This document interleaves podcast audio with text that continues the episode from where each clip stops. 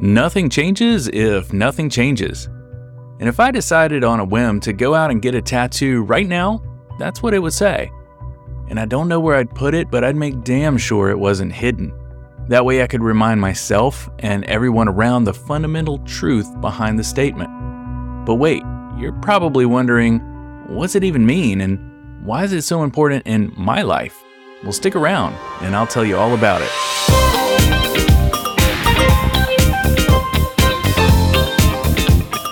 This is A Joyful Rebellion, the podcast that explores that moment you realize the life and success you worked so hard to create didn't come with all the fulfillment you thought it would. I'm your host, James Walters, and I want you to be the author of your own story. Each week, I connect with people who inspire bold answers to the question what do I do now to create a life I love? If you are ready to start answering that question for yourself, you're in the right place. So let's start a joyful rebellion.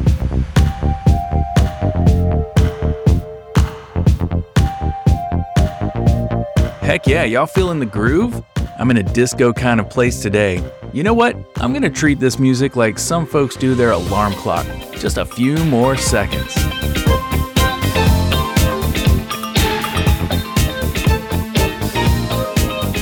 Yeah, that was fun, but I just remembered why we got together, so I'll jump right in.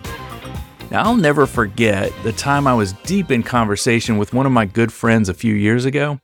We were discussing patterns of both healthy and toxic communication in our own relationships and how we wish things were versus the current reality. And before long, we started sliding our way down the rabbit hole of how we were raised and how skills we did or didn't learn as kids had a big impact on our present situations. When out of the blue, I said, You know, nothing changes if nothing changes. She looked at me like I was in the middle of having a stroke and said, What does that even mean? And I explained that if you get in the car and you get on a certain road, you'll end up wherever that road ends up. And if that's where you want to end up, then great. If not, you have to decide at what point you're going to turn off onto a different road to eventually reach your intended destination. And life is a lot like that. A large portion of our waking life happens on autopilot. From the moment we wake up, we have certain habits and rituals that are baked into our routine, and some add to our well being, while others might work against it. And it's easy to keep going down the same road if we don't see a reason to go a different direction. Sometimes it takes receiving feedback from the people closest to us before we realize our unconscious habits are either helping us create a good life or they're not. But if no one tells us, how do we know? And that's actually what I wanted to talk with you about today. I just lured you in with a story about a new tattoo. The real point of this is to discuss the importance of keeping a journal. Okay, okay, hear me out. I'm not bringing this up because I read some self help article last week and needed stuff to talk about. It's one of those things I stumbled on for myself, and it actually took about two years of consistent practice before I truly understood the magic of it. And it's that magic that I wanted to share with you today because goodness knows we could all use a little magic.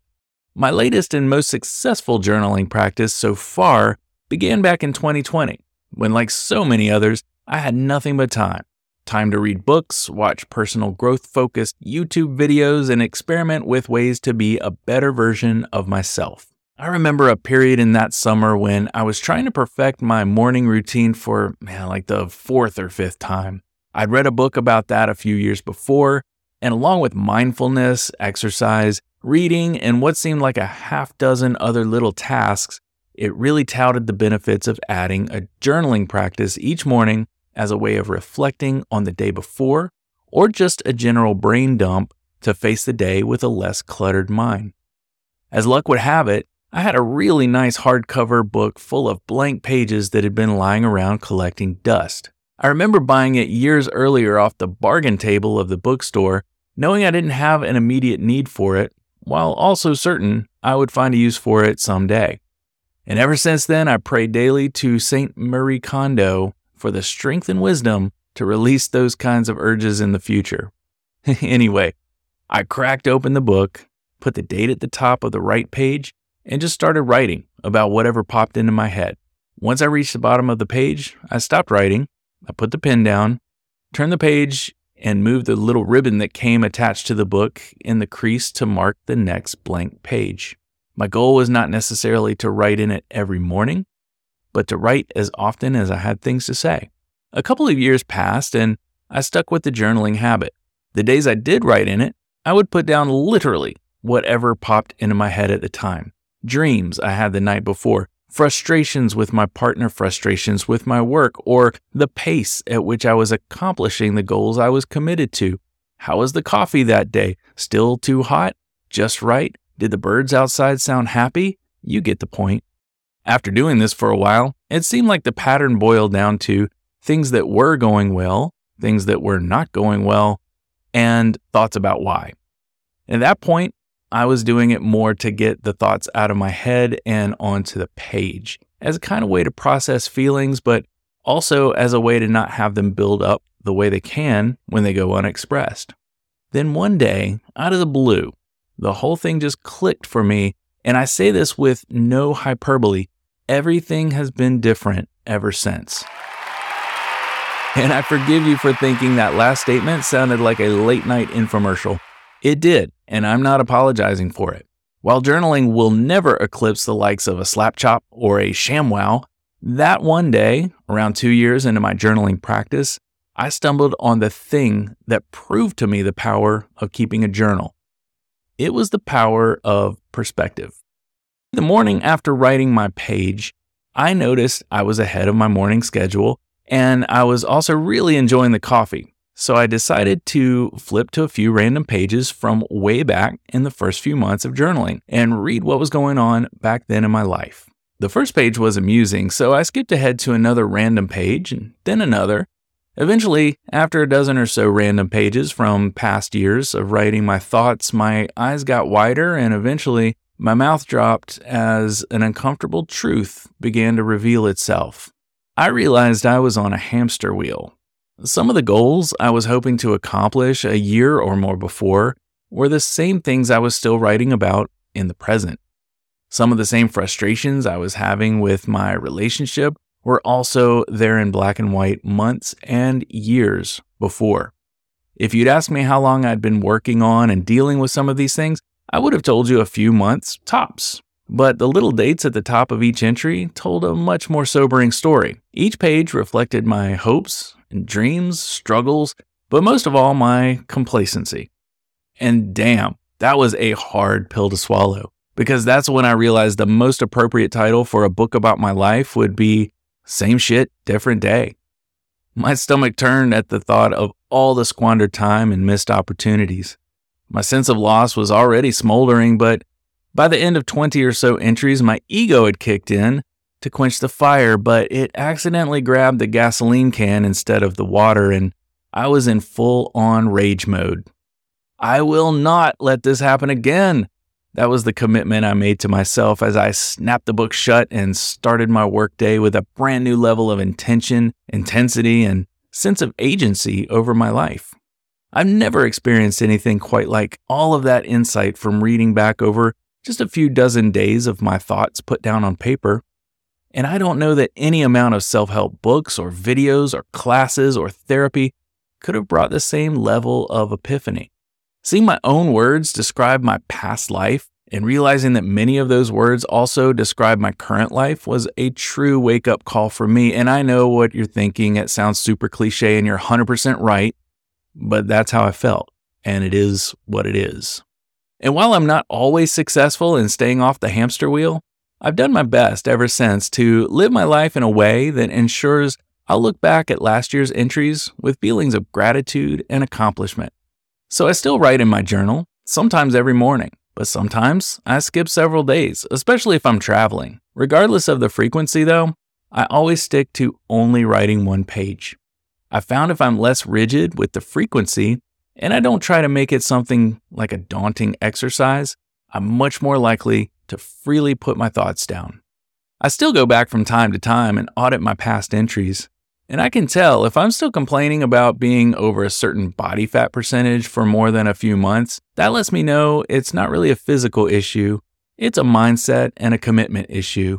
And that allows me to make the choice to either do something about it or decide to live with it, stop complaining, and focus on other things. Either way, it's time to move on to something else because nothing changes if nothing changes. Oh, wait, so sorry.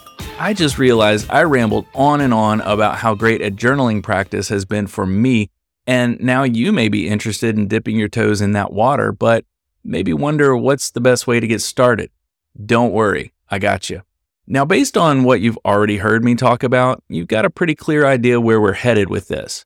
But just like with cooking, it's always helpful to follow a recipe when trying a new dish. Then you sprinkle your own blend of spices to make it your own. So here's what I've learned over the past decade of searching for my groove with journaling and in my past two and a half years of having a consistent practice with it. First, figure out how much structure you need. Some folks get a ton of benefit by using journals that have a prompt. For example, the top of the page might ask, What was the best thing that happened yesterday? Or list three things you're thankful for right now. These are helpful if you have no idea what to write about. Though, in my own experience, I've found prompts to be kind of a crutch and often don't relate to my life at all. Some days, everything feels like it's going to hell and I'm mad about it. So, forcing myself to list three things I'm grateful for or just follow a format, that didn't work for me. I like a nice blank piece of paper with lines on it, and I just make it up from there. Second, get a journal you love the look and feel of. Something that doesn't feel disposable. Oh, and a pen that feels absolutely delicious to write with. Seriously, neither one have to be expensive, but for me, if it looks and feels like it's worth keeping around, then I get more excited about continuing the story inside. That's just me though, and I'm weird, so feel free to use a spiral notebook if you want. The pens I use aren't fancy, but they glide super smooth on the page, and the ink is black, not gray. They're like a buck 80 a piece. I'll put the link in the show notes. Again, feel free to use a pen with glitter ink if you want. You do you. Okay, third, know deep in your soul that this is for you and only for you. So there are no rules. You're not writing to impress some future generation, so go ahead, vent, brag, rage, cast spells, get all your bitterness, elation, despair, fears, joys, hopes, and dreams down on that page. If you're not real with yourself, this exercise is way less likely to be effective. And I mentioned I like to write until I fill up exactly one page and then I stop. Not often, but sometimes I'll get to the middle of a page and I just know that I have nothing more to say. So I literally write that and then I close the book and I try again another day.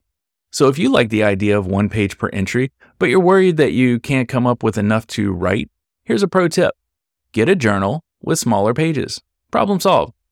And you might decide to upgrade later if you feel like you need to, but don't ever feel like you have to. Now, finally, if you want to get really in the weeds with this, I have an easy to follow, totally free guide on the website.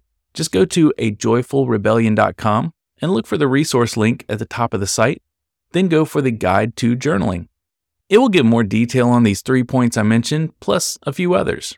Truly, though, if you hear nothing else from this, please know the most important thing to avoid at all costs is beating yourself up if you feel like you're not doing it correctly or if you miss a day or a week. Hell, I missed the first five months of 2022 because, well, life gets weird sometimes.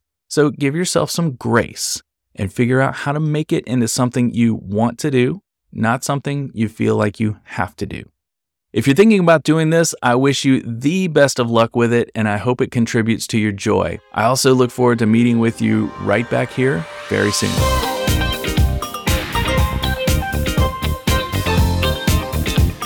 Thank you so much for joining me today, and be sure to come back next week. Oh, and can I ask a favor? I love connecting with people who have either led their own joyful rebellion or professionals who help others through that journey. So if you know someone like that, there's a big yellow button on the homepage at ajoyfulrebellion.com. I'd really appreciate you reaching out with a suggestion or introduction. Thanks again, and I'll see you back here next week.